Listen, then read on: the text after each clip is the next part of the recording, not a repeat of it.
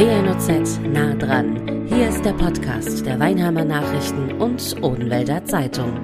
Schlaffe Haut, Dellen und Dehnungsstreifen. So sieht ein Frauenkörper in der Regel nach einer Geburt aus. Und das ist auch völlig in Ordnung. Gerade mit Blick auf die Gesundheit und dem Wohlbefinden treibt es viele Mütter zum Beispiel ins Fitnessstudio oder eben zum Sport im Allgemeinen. Diana Delic aus Rimbach hat das nach der Geburt wieder fit werden und sich auch wohlfühlen vor allem zu ihrem Job gemacht. Mit The Fit Mom ist sie mittlerweile eine erfolgreiche Unternehmerin, Fitnessbloggerin und betreibt erfolgreich ein Familienunternehmen. Hallo Diana. Hallo. Du vertreibst unter anderem dein eigenes Online-Fitnessprogramm. Wie genau funktioniert denn ein Online-Fitnessprogramm? Erklär mal. Das funktioniert so, dass man quasi von zu Hause aus Laptop aufmacht, sich einloggt und sich so fühlt, als wäre man mit mir gemeinsam dabei und trainiere dann. Da gibt es Videos in Echtzeit. Ich erkläre da zuerst natürlich auch, was man machen muss, worauf man achten soll, bei der Ausführung von Übungen zum Beispiel auch. Und dann legen wir los, von Warm-up bis zum Schluss, trainieren mit Eigenkörpergewicht, mit Widerstandsbänder, 3-mal die Woche, 4-mal die Woche. Die Workouts sind auch so gemacht, dass man auch als Mama sehr schnell trainiert, effektiv trainiert und nicht so viel Zeit investiert. Und wie ist es so vom Alter her? Also meine allerälteste Kundin ist tatsächlich 64. Okay. Das war auch total spannend, als sie sich dann angemeldet hat und per E-Mail dann auch ganz viele Fragen gestellt hat, wie funktioniert das denn alles? Und dann habe ich mich gewundert, warum sie das nicht so ganz versteht. Und dann hat sie mir geschickt, ja, meine Enkelin hat das ihr Programm zum Weihnachten oder zum irgendeinen Anlass geschenkt. Yeah. Und dann wusste sie natürlich nicht so ganz recht, wie das Ganze abläuft. War ich total positiv überrascht, dass die Älteste ist 64. Wie lange gibt es dich bzw. dein Unternehmen und das mit diesem Online-Programm und Online-Fitness denn schon? Seit wann machst du das? Seit 2013, seit der Geburt meines zweiten Sohnes. Du hast 4 Kinder. Genau, ja. Und das war wahrscheinlich, klär mich auf, der Anlass, warum du gesagt hast, ich mache genau das zu meinem Beruf? Oder wie kam es dazu? Warst du schon immer sportaffin? Warst du schon immer, ich weiß es nicht, eine Fitnesstrainerin im Studio oder so? Das ist genau das Interessante an der Sache, dass ich eigentlich bis meinem 25. Lebensjahr Sport so gut wie gehasst habe. Ich habe in der Schule damals auch tatsächlich im Sport am meisten blau gemacht. Ich habe mich sogar von Ärzten so eine Bescheinigung ausstellen lassen, dass ich befreit bin. Also Sport war nie so mein Ding. Okay. Und eigentlich wollte ich immer irgendetwas Eigenes aufbauen und habe auch verschiedene Sachen ausprobiert. Und der Fit Mom entstand tatsächlich total aus einem Zufall. Ich hatte in der Schwangerschaft, in der zweiten Schwangerschaft wieder 30 Kilo zugenommen. Und danach dachte ich, okay, jetzt reicht's auch mit diesen ganzen Diäten, die ich davor gemacht hatte ständig. In der Schwangerschaft lernte ich auch jemanden kennen, der sich mit Krafttraining ausgekannt hat. Und damals, 2013, war Krafttraining für Frauen in Deutschland noch ein absolutes Tabuthema. Also da dachten viele, man wird dann zum Mann. Aber nichtsdestotrotz habe ich dann angefangen mit einer Freundin gemeinsam. Sie musste auch 30 Kilo abnehmen, ebenfalls nach der Schwangerschaft. Und wir haben einfach die Kinderwagen genommen, unsere kleine Gewichte, Kettlebell und sind einfach spazieren gegangen in den Wald hier bei uns im Odenwald und an einer Bank immer Stopp gemacht und dort direkt trainiert. Kinder gestillt und trainiert. Die Leute sind teilweise vorbeigelaufen und manche haben Kopf geschüttelt und was machen die da? Und teilweise manche haben sogar geklatscht und applaudiert. Haben gesagt, super, super, was ihr da macht. War das dann Motivation genug und dann hast du dir irgendwann überlegt, ich mache das zu meinem Job, ich mache da was draus? Ja, das fing dann so an, damals auf Facebook. Habe ich einfach eine Seite gemacht, so ganz spontan The Fit Mom genannt, einfach ohne großartig zu überlegen und habe da einfach angefangen, alles so zu dokumentieren quasi. Meine Workouts, wie ich da mit Kettlebell im Wald trainiere, meine Fortschritte auch gezeigt. Nach und nach, wo ich dann auch abgenommen habe, das hat fast 7 Monate gedauert, muss ich sagen, so die 30 Kilo zu verlieren. Und dann hatte ich mein erstes Transformationsbild gepostet, voller Stolz und so begann das. Dann kam das Interesse und ich habe das ein Jahr lang einfach nur so gemacht und irgendwann dachte ich, okay, die Mädels wollten dann Trainingspläne, Ernährungspläne von mir, aber ich war nicht ausgebildet. Ich war eigentlich im Büro tätig, im Vertrieb und dann habe ich gedacht, okay, ich war in Elternzeit, mache ich doch einfach eine Weiterbildung. Und dann habe ich mich zur Trainerin ausbilden lassen, zur Ernährungsberaterin und habe dann so erstmal wieder kostenlos Ernährungspläne angeboten, Trainingspläne angeboten und dann wurde es immer mehr und weiß noch ganz genau, dass kurz vor Weihnachten tatsächlich die allererste Kundin hatte. die dann auch bezahlt hat. Und das war für mich damals einfach wow. Also so ein richtiger Moment, so Glücksmoment, wo ich dachte, okay, das, was ich mache, das, was mir Spaß macht, wird tatsächlich auch angenommen. Ist so ein prädestinierter Fall, so Hobby zum Beruf gemacht. Genau, ja. Ne? Und lustigerweise hat auch keiner das ernst genommen. Also wirklich keiner, selbst mein Mann nicht. Okay, also die waren dann sehr kritisch dem gegenüber gestanden, die Familie, oder wie? Ja, sehr kritisch. Ich habe ja Elternzeit gehabt und bin dann nach einem Jahr eigentlich wollte ich wieder Vollzeit arbeiten gehen, weil ich, wie mein Mann auch, also ich war Hauptverdienerin mit meinem Job damals. Und als ich dann wieder angefangen habe mit 2 Kindern, habe ich dann auch gemerkt, okay, das geht nicht. Mein Kleiner war 1 Jahr alt und ich musste um 8 im Büro sein, bis 5, bis 6, ganzen Tag ohne Kinder. Das war dann für mich so ein Moment, wo ich dachte, ich kann das nicht. Und dann habe ich von heute auf morgen gekündigt. Und das war der Moment, wo alle geschockt waren. Also auch mein Mann. Das ist auch ein mutiger Schritt. Also hat es dann ja noch nichts, oder? Gar nichts. Wow. Meine eine Kundin hatte ich, also die eine. Ich kann mich noch so gut an sie erinnern. Ich hatte gerade 300 Abonnenten gehabt oder 400 Abonnenten. Und gekündigt, und ich weiß noch, mein Mann hat mich abgeholt, weil ich musste direkt Firma verlassen quasi, wurde direkt freigestellt.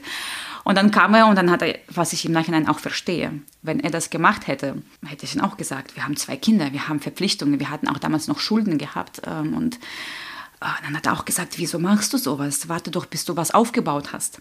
Aber irgendwie habe ich doch darauf vertraut, dass das wird. Und mit Recht, du bist wahnsinnig erfolgreich. Ich werfe mal ein paar Zahlen in den Raum. Du hast auf Facebook mittlerweile ungefähr 124.000 Follower und auf Insta über 270.000 Abonnenten. Genau. Das ist eine Hausnummer. Wahnsinn. Deine Wünsche, deine Hoffnung, dass daraus tatsächlich was wird, ich glaube, das hat es übertroffen, oder? Ist das jetzt eine... Absolut, ja. Ja. Auch, also mir ist da tatsächlich aber auch meine Fit Mom Community wichtiger, also dass die Frauen, die wirklich dann zu mir kommen und sich von mir coachen lassen wollen, die dann auch meine Workouts machen, also das ist halt unfassbar. Wir hatten ja hier in Weinheim auch früher Outdoor-Workouts gemacht, am Weidsee hier. Ich oute mich jetzt in diesem Moment. Okay. Ich war dabei. Du warst dabei? Ja. Ach, aber nicht bei dem letzten, wo wir fast 200 Leute waren. Nein, ich müsste jetzt tatsächlich gucken, wann das war. Ach, wie toll, siehst du? Und ja, das war echt super lustig und das hat total Spaß gemacht, immer sonntags, bis dann irgendwann über 200 Leute kamen. Und das war damals schon 2015 und das war für mich natürlich ein Wow-Moment, wo ich dachte, Wahnsinn, die Leute wollen mit mir gemeinsam trainieren, die vertrauen mir. Aber war auch anstrengend, dann das Ganze so alleine 200 Menschen zu schreien, also während den Workouts.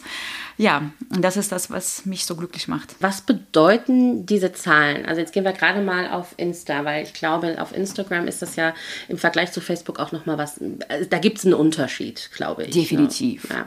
Du lässt deine Community, deine Follower, dich so ein bisschen durch deinen Alltag ja mit begleiten. Ne? Genau. Was bedeutet diese Riesenzahl für dich? Jetzt gehen wir mal nur auf Instagram, über 270.000 Abonnenten. Ja, eigentlich ist das natürlich eine Art Bestätigung. Das ist ja so eine Erfolgslatte quasi, dass man weiß, okay, das, was ich mache, das, was ich zeige, was ich verkaufe auch, tatsächlich gut ankommt. Das ist schon so eine Richtung. Wie sieht denn so ein normaler Arbeitsalltag für dich aus? Also die sehen dich, die sehen deinen Mann, die sehen deine Kinder, die, also nicht immer und ständig, aber die wissen, ja, wer klar. Du bist und wer deine Kinder sind oder wie sie aussehen. Und die wissen auch, wo du wohnst, im Sinne von, du bist ja in deinem Wohnzimmer, wenn du dich filmst, genau, zum Beispiel. Mhm. Erklär mal, nimm uns mal so ein bisschen mit für diejenigen, die das eben nicht kennen. Wie sieht dein Alltag aus? Also im Vergleich zu vor ein paar Jahren zeige ich mittlerweile auch viel weniger. Früher war das zum Beispiel tatsächlich so, dass ich sogar es okay fand oder habe das einfach gemacht, dass ich morgens aufgewacht bin und direkt aus dem Bett schon heraus so Guten Morgen gemacht habe. Also so Stories und zu zeigen, wie wir da aufwachen und so quasi kompletten Tag tatsächlich immer wieder mal was gefilmt habe.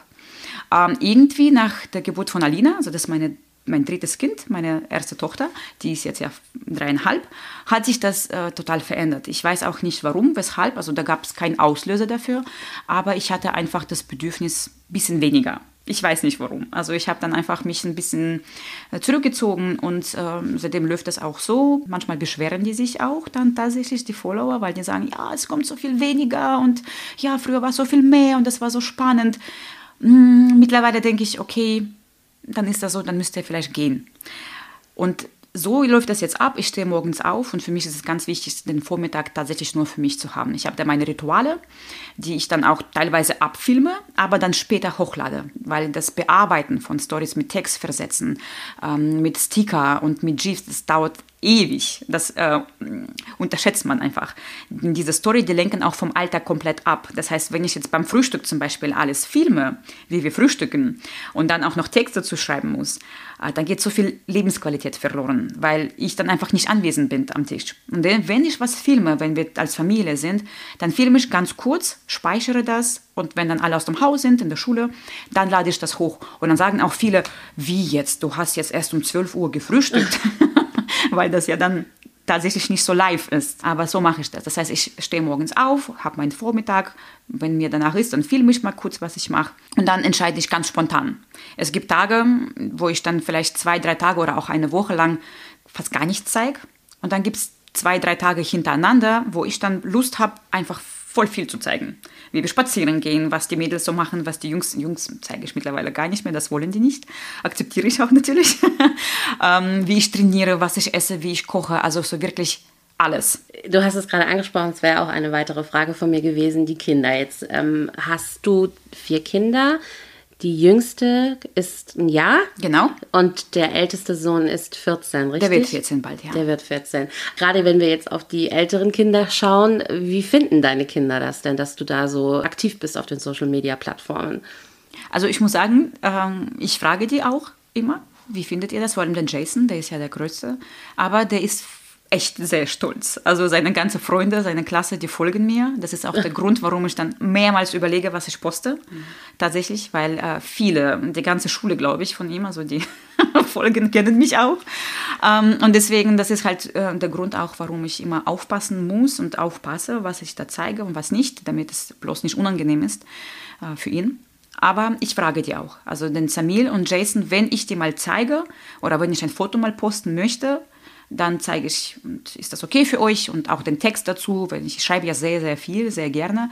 Und wenn ich dann den Jason sage, der Jason, ich möchte jetzt über deine Pubertät meiner Community erzählen. Ist das für dich okay, dass ich schreibe, dass du manchmal ja, Stimmungsschwankungen hast? Und dann sagt er mir, ja, okay. Also dann liest er den Text durch. Und dann sagt er, ja, ist okay. Und wenn er dann sagt, das kannst du rausnehmen, dann nehme ich das auch raus. Wenn man sich jetzt mal die sozialen Medien in dem Verlauf der letzten, ich setze mal einen Zeitraum, 10 Jahre, vielleicht nicht so viel, machen wir 5 draus, anschaut, dann ist es ja schon so, dass das Verhalten in den sozialen Medien sich enorm geändert hat. Es gibt viele Fake-Accounts, es ist diese Hürde, ich äußere meine Meinung, die ich jetzt, wo ich vor dir sitze, vielleicht gar nicht so sagen würde, weil ich es mich nicht trauen würde oder weil ich es mir nicht anmaßen wollen würde. Aber hinter dem Handy oder zu Hause am Laptop, da habe ich auf einmal die Eier in der Hose, um es mal so zu sagen. Und dann poste ich das auch vielleicht. Dann schreibe ich unter deinen Beitrag, dann antworte ich da drauf oder schreibe dir eine persönliche Nachricht. Also die Hemmschwelle ist meines Erachtens nach extremst gesunken. Extremst, ja. Wie gehst du damit um? Und wenn du das jetzt mal, wie gesagt, auf die letzten 5 Jahre so ein bisschen zurückschaust, wie hat sich das für dich verändert und was schließt du daraus? Also ich muss ganz ehrlich da sagen, dass ich da auch tatsächlich mental extrem gewachsen bin. Früher habe ich mir jede Kritik, auch ungerechte Kritik, zu Herzen genommen. Also ich wollte dann wirklich am Anfang jedem recht machen. Das war so mein Bedürfnis, jedem gefallen zu wollen. Und wenn jemand was gesagt hat, dann habe ich das immer, oh nein, da muss ich was ändern. Und irgendwann im Laufe der Zeit merkt man, dass es nichts bringt. Interessanterweise früher, wo ich mir viel Sorgen darüber gemacht habe, was die Leute denken, hatte ich tatsächlich Leute, die dann auch, wie auf diese moderne Sprache, gehatet haben, die dann auch Nachrichten geschrieben haben über Fake-Profile, irgendwie beleidigen, weil die wussten ganz genau, womit die mich treffen können, weil ich ja auch so viel von mir gezeigt hatte. Das ist auch so eine Schattenseite. Die wissen ganz genau, oh, wo tut's weh und dann schreibe ich das ihr mal. Mit der Zeit habe ich dann auch gelernt, dass nicht an mich, ja, also nicht an dich ranzulassen. Genau.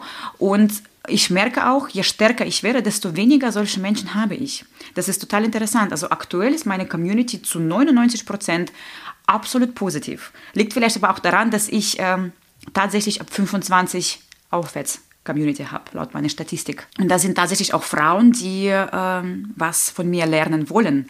Und ich merke das auch. Es kommt mal dazwischen, dass da jemand kommt und mir irgendwie so eine richtig böse Nachricht schreibt. Also ich hatte das letztes Jahr, Und dann hatte ich tatsächlich eine Welle gehabt, wo ich mit komischen Nachrichten konfrontiert wurde. Ich war ja noch schwanger und das war natürlich alles nochmal emotionaler für mich. Und da hatte ich tatsächlich viel geweint auch, weil da tatsächlich auch teilweise beleidigende Nachrichten dabei waren. Aber im Nachhinein bin ich daraus stark rausgekommen. Also ich dachte dann, okay, das sind Menschen, die wollen dich verletzen und das, wie du gesagt hast, würden die niemals im realen Leben machen. Das heißt, die lassen ihre Energie irgendwo im Internet raus und versuchen damit, das zu kompensieren, irgendetwas, was denen fehlt. Und mittlerweile ist das so, dass wenn ich so eine Nachricht bekomme, ich diskutiere da gar nicht, ich gehe darauf gar nicht ein. Da gibt es einfach nur noch Blockieren. Ich glaube, der Druck, sofern man ihn sich macht und auch zulässt, gerade in Bezug auf die Social-Media-Kanäle, kann natürlich extrem groß sein. Der kann auch sich steigern. Hast du oder kennst du Momente, in denen du alles hinterfragt hast und vielleicht sogar kurz davor warst, alles hinzuschmeißen? Ja, ich hatte ja einen Burnout in meinem Leben gehabt. Damals, 2016 war das, da wo das wirklich so einen Boom gemacht hat, wo Facebook gewachsen ist, wo wirklich viel große auch Anfrage an Trainingsplänen war und ich habe damals alles manuell gemacht, also für jeden Kunden. Ich wusste damals noch nicht, wie man das Ganze optimiert, digitalisiert und ich habe quasi alles jeden Kunden einzeln gemacht. Und das war dann so viel und dann kamen auch so viele Leute, die dann alles Mögliche wissen wollten. Und ich kam einfach dem Ganzen nicht hinterher, auch mit der Familie nicht. Ich wusste, okay, jetzt bin ich da alleine, ich habe noch Kinder, Familie, meinen Job. Also jetzt, wo ich dann auch im Hinterkopf hatte, ich habe den Job gekündigt, ich muss da jetzt Vollgas geben. Und da war tatsächlich so ein Moment, wo ich dachte, ich höre auf. Ich gehe dann wieder normal zu meinem Job zurück, im Büro, wo ich noch früher gearbeitet habe. Oder auch generell so gibt es Momente manchmal, wo man denkt, bringt das überhaupt was? Und dann öffnet man den Postfach und dann liest man die Nachrichten von den Mädels, die schreiben, danke, dass du, ich blogge ja nicht nur über Fitness, sondern auch über positiven Mindset, über Motivation, wie man ein bisschen glücklicher wird. Und wenn man dann Feedback zurückbekommt, dass man von mindestens 2 Menschen am Tag, die dann schreiben, du hast mein Leben ins Positive verändert, du hast meinen Blickwinkel geändert, dann denke ich, oh Gott, das lohnt sich doch alles. Und dann bekommt man wieder Motivation, weiterzumachen. Mittlerweile, gerade mit Blick auf auch die Zahlen, bist du eine erfolgreiche Unternehmerin. Und ich habe es eingehend schon gesagt, es ist ein Familienunternehmen, was er jetzt betreibt, weil dein Mann, korrigiere mich, ist jetzt ebenfalls quasi mit in diesem Unternehmen involviert. Genau, der arbeitet jetzt auch. Ihr seid selbstständig, ihr arbeitet sehr viel von zu Hause aus. Wie schafft ihr die Balance zwischen Familienleben, Paar sein, Mama, Papa sein, aber eben auch erfolgreich in der Arbeitswelt zu sein? Also ganz ehrlich war das nach der Geburt von dem 4. Kind eine unheimlich anstrengende Zeit. Da kam ja auch noch Corona mit Pandemie und Homeschooling und wir waren alle an unseren Grenzen. Also das war wirklich unheimlich anstrengend. Von Partnerzeit war überhaupt keine Rede. Da kamen wir auch als Partner an unsere Grenzen und hatten uns natürlich auch öfter mal gestritten. Und das war einfach viel zu viel alles. Und da müssen wir aber beide auch lernen, loszulassen und zu delegieren. Das heißt, wir alle, also ganze Familie, auch der große Sohn, müssten einfach Prioritäten richtig setzen, was wir dann auch gemacht haben. Wir haben dann auch Mitarbeiter angestellt, also noch mehr Mitarbeiter, für die ich unheimlich dankbar bin, weil ohne meine Mitarbeiter, die ich da jetzt habe, das sind übrigens meine ehemaligen Kundinnen. Okay. Das sind immer so Mamis, die auch mein Fitnessprogramm gemacht haben. Ohne die hätte ich das wirklich nicht geschafft. Die unterstützen mich beim technischen Support und so weiter. Der große Schritt war dann auch natürlich auch für zu Hause jemanden zu finden. Das war für mich persönlich, ich bin so eine Frau, die dann sagt, ich mache alles alleine. Ich putze, ich koche, ich mache alles alleine und ich wollte da nicht loslassen. Dann haben auch alle gesagt, dann nimm doch einfach Hilfe, Haushaltshilfe oder jemandem, der dich da ein bisschen unterstützt, weil ich habe gemerkt, dass mein Job dann darunter leidet und ich konnte nicht Vollgas geben, wie ich wollte. Und kommt auch Oma öfter, also die Mama von meinem Mann, die unterstützt uns auch. Und dadurch haben wir ein bisschen Luft. Und jetzt haben wir auch so eingeführt, dass wir einmal pro Monat mit meinem Mann ein Date haben. Schön, Date Night. Date Night, ja, das steht morgen auch wieder an. Wo geht's hin? Palazzo. Wirst du erkannt? Also, wenn wir jetzt mal Richtung Odenwald gucken, aber auch in Weinheim und Umgebung, beziehungsweise Metropolregion, du bist ja auch dort unterwegs, sprechen dich Leute an und sagen, du bist doch The Fit Mom. Ja, auf jeden Fall, auch im Urlaub. Selbst, wo wir in Griechenland jetzt waren, in Urlaub, also die deutsche Touristen natürlich. Dominikanische Republik waren wir auch und auch dort haben mich Leute am Strand erkannt und kamen. Ja. Findest du das gut oder sagst du, oh, eigentlich möchte ich schon, wenn ich jetzt gerade im Urlaub bin und privat bin, möchte ich es eigentlich ungern, dass da jemand... Nee, eigentlich umgekehrt. Das zeigt mir auch jedes Mal, also wenn ich in Mannheim bin oder Rhein-Neckar-Zentrum bei uns in Viernheim, da werde ich mindestens 5-mal erkannt, also mindestens jedes Mal. Für mich ist es toll zu sehen, wer dahinter steckt, wer guckt denn mir zu. Einzige, was mir unangenehm ist, wenn ich, und das kam jetzt in der letzten Zeit sehr oft vor, heimlich fotografiert werde. Das war jetzt auch im Urlaub zum Beispiel am Strand. Ich bin da gelaufen und eine Followerin hat sich nicht getraut. Die hat das auch gar nicht böse gemeint, aber das war mir super unangenehm. Die hat ein Foto von mir gemacht und hat es mir geschickt und hat geschrieben, ich habe dich gesehen, habe mich aber nicht getraut, dich anzusprechen. Also mir ist es lieber, sie sprechen mich an, aber keine Fotos machen, also heimlich. Aber das sind so Momente, wo ich denke, das ist schon ein bisschen zu viel. Wobei, was ist denn zu viel, wenn ich schon sowieso selber meinen Alltag zeige? Das ist ja so ein typisches Hauptargument, gerade in sozialen Medien, dass die sagen, naja, also du lässt uns ja an deinem Leben teilhaben, du bist ja eine sogenannte Person des öffentlichen Lebens, dann musst du A, mit Kritik umgehen, B, musst du Meinungen zulassen und C, musst du damit rechnen, dass man dich öffentlich anspricht oder sogar ein Foto macht, wie oder auch Fragen stellt, die total daneben sind.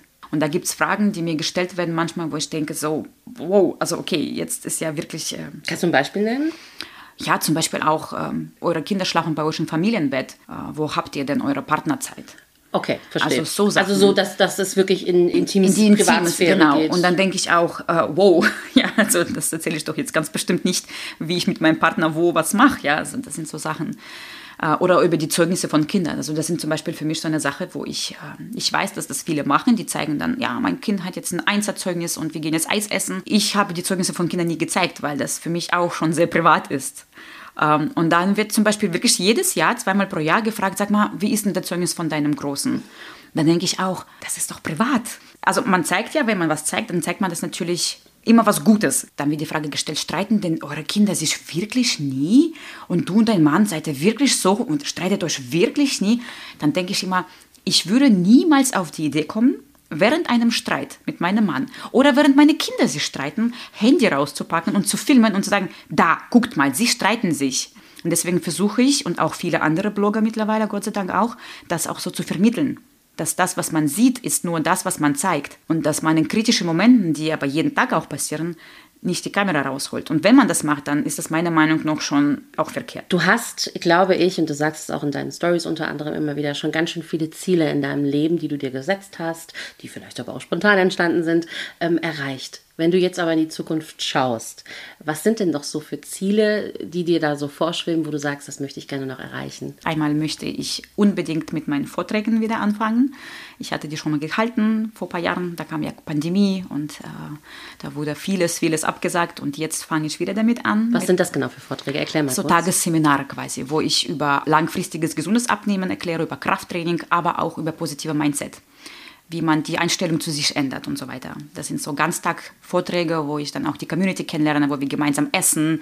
Also sowas, das wird jetzt auch ab nächsten Monat endlich mal losgehen. Und mein allergrößtes Projekt, von dem ich schon jahrelang träume, aber mich noch nicht getraut habe, ist ein eigenes Buch.